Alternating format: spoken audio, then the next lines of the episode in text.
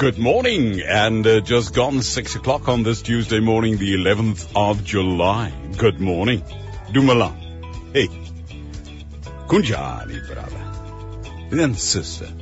Goeiemôre. Hoe gaan dit met jou vanmôre? Welkom die kant na jou kant, waar ook al, in God se wêreldkant, by Dagbreek op Radio Kansel en Kaapse Kansel. Ek weet nou nie of jy hierdie lied ken en of jy dit al ooit gehoor het nie. Maar myns insiens om die mooi Afrikaans te gebruik geleen uit Hollands, myns insiens sekerlik een van die mooiste wat ooit gemaak is. Om iets te vertel van dit waarvan ek en jy vir altyd en ewig deel gaan wees om in die teenwoordigheid van God vir ewig en altyd te wees. Om by God te wees.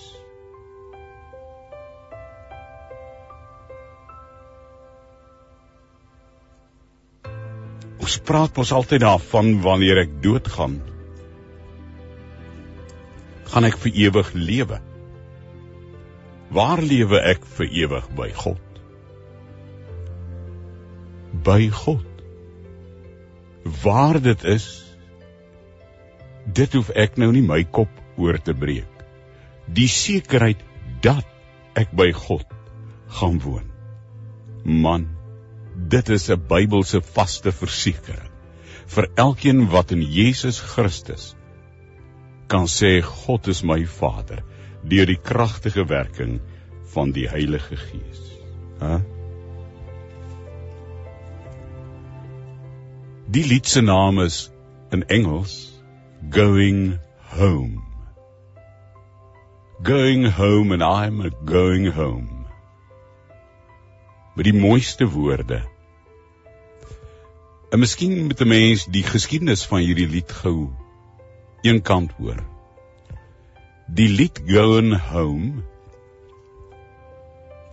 is gebaseer op die Tsjechiese komponis Antoni Dvořák se 9de simfonie en spesifiek die tweede deel van die 9de simfonie van Antoni Dvořák.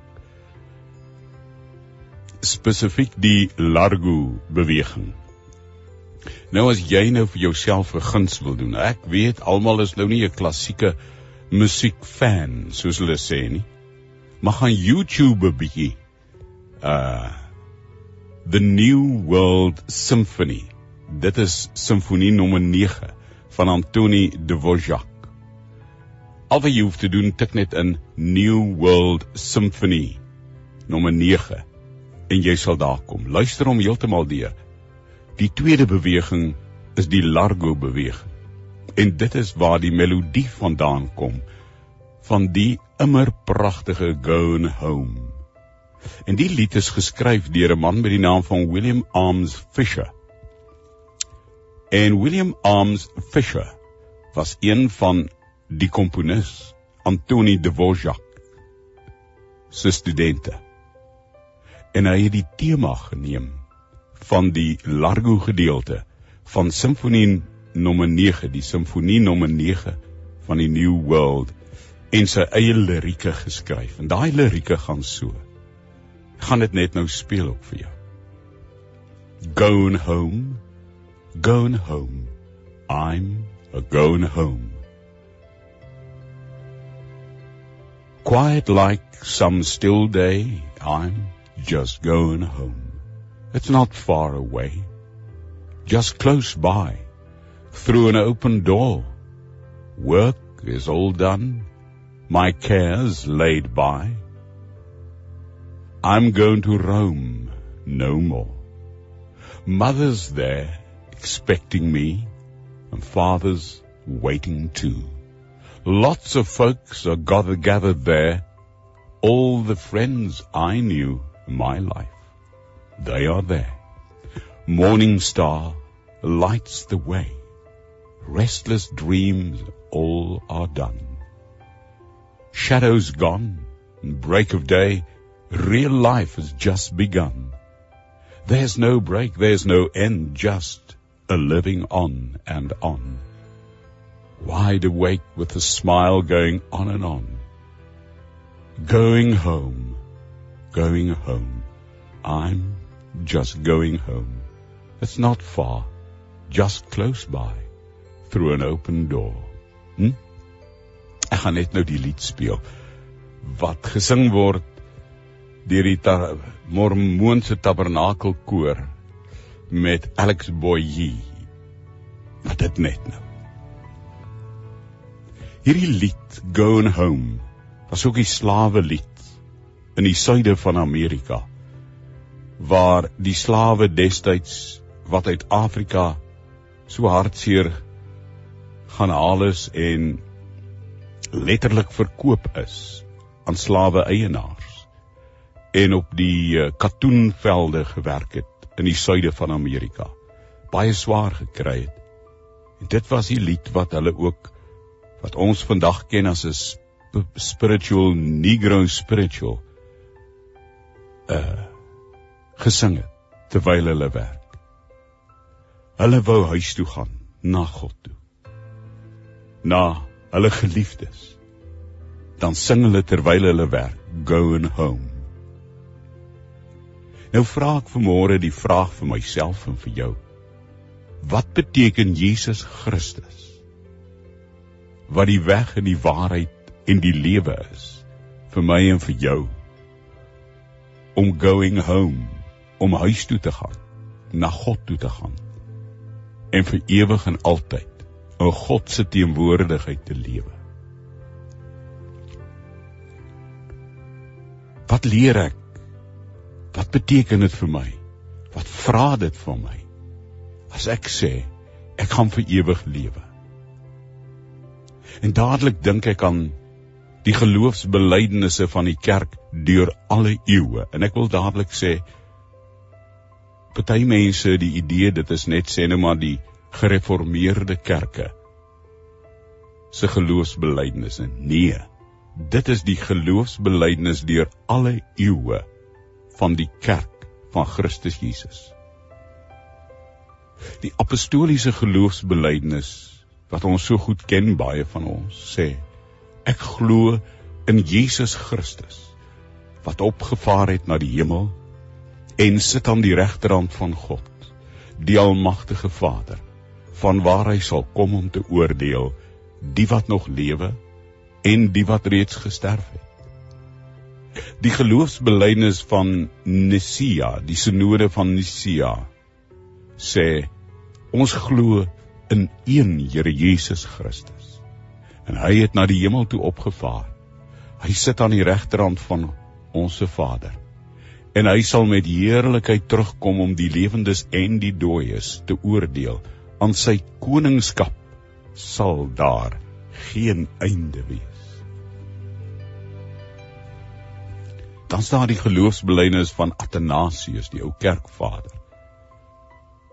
En hy sê in Afrikaans: Ons glo en bely dat ons Here Jesus Christus na die hemel toe opgevaar het en aan die regterhand van God die Almagtige Vader sit.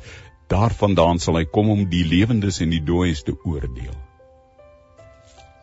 Die Nederlandse geloofsbelijdenis sê: Ons glo in ooreenstemming met die woord van God dat wanneer die tyd gekom het wat die Here bepaal het, die tyd is vir alle skepsels onbekend.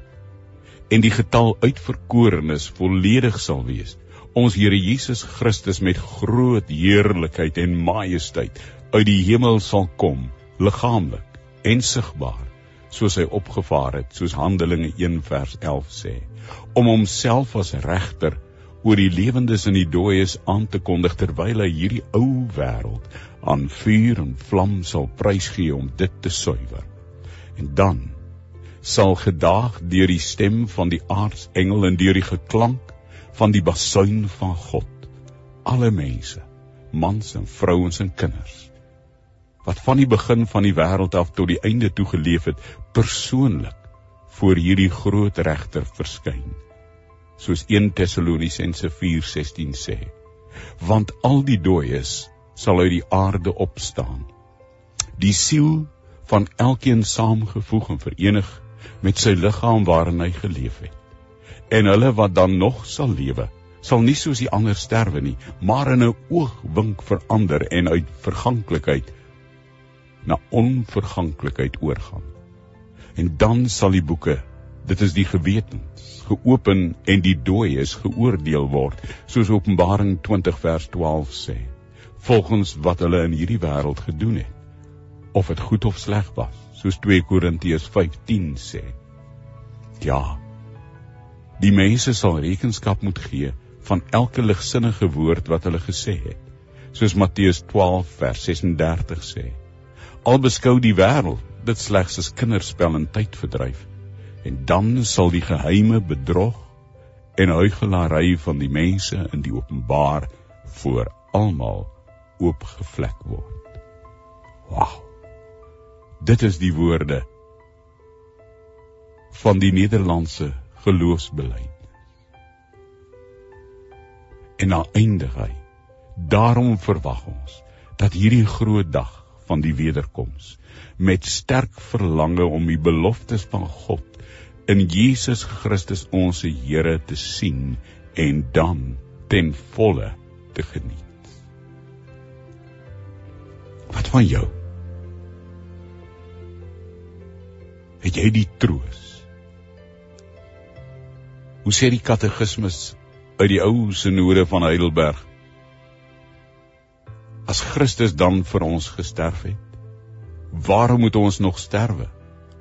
En dan is die antwoord: Ons dood is nie 'n betaling vir ons sondes nie, maar slegs 'n afsterwe van die sondes en 'n deurgang tot die lewe wat ewig is.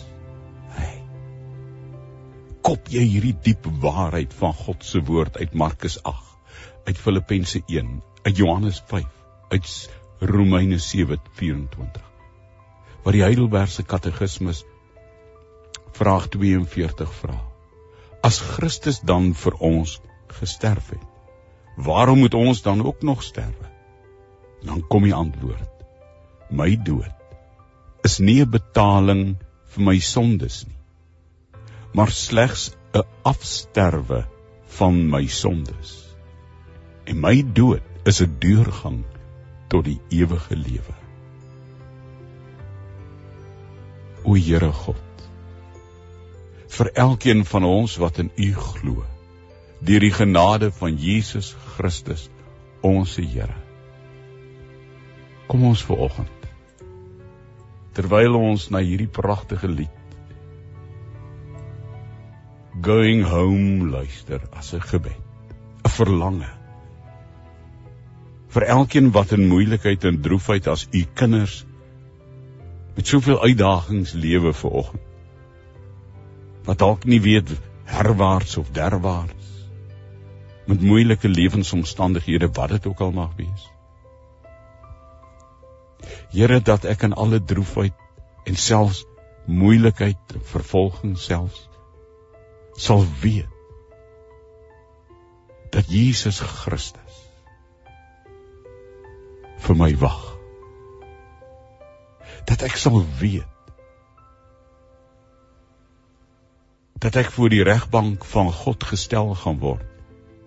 Dat ek in Jesus Christus se genade opnuut sal weet. Alle vervloeking is van my af weggeneem deur die genade van Jesus Christus, want my hart, siel en verstand behoort aan Jesus. Here dat dat U al my vyande en al die moeilike omstandighede soos U woord vir my leer in die ewige verdoemenis sal werp. Maar vir my deur die genade van Jesus Christus omdat ek aan God behoort omdat ek my hart en siel en verstand aan Jesus gegee het vir my saam met al die uitverkorenes wat ook in Jesus Christus glo sal ek o God na u geneem word in die hemelse blydskap en heerlikheid soos u woord my leer in Filippense 3 en Lukas 21, Romeine 8 en Titus 2 en 1 Tessalonisense 4. En daarom loof ek U Here God dat U my hierdie wysheid en insig kom gee uit U woord. Dat ek nie vasgevang sal word en vasgedraai en geknel sal wees in lewensomstandighede wat nou vir my moeilik is. Here God selfs die een wat vanmôre met 'n huilende kind in die arm staan en wieg vir wie daar geen brood is om te eet. En selfs waar die mamma sy eie melk in haar bors opgedroog het as gevolg van wanvoeding en haar babatjie huil en skree. Maar haar hart behoort aan Jesus. Terwyl ons bid vir vir die uiterste ene wat deur die moeilikste omstandigheid gaan. Heilige Here God. Vra ons doen 'n wonderwerk ook daar. Maar gee ook vir daardie een wat deur die moeilikste nou poort van lewensomstandighede loop die vaste oortuiging om 'n loflied diep in hulle wese te sing dat u hierdie wysheid en insig vir u kinders gee. Deur u heilige woord.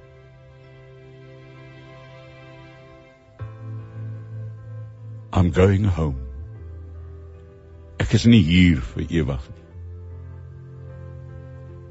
En daarom wil ek die wil van my God doen. En met 'n lewenslied ten spyte van omstandighede lewe wat sing gaan huis toe. Uiteindelik op 'n tyd wat u bepaal. Leer my o God om deur u seun Jesus Christus my Here opnuut tot u te bid te sê ek glo in die ewige lewe. Ek neem nie net kennis daarvan. Ek glo U is die enigste ware God. En U het U seun uitgestuur, Christus Jesus, soos Johannes 17:3 sê.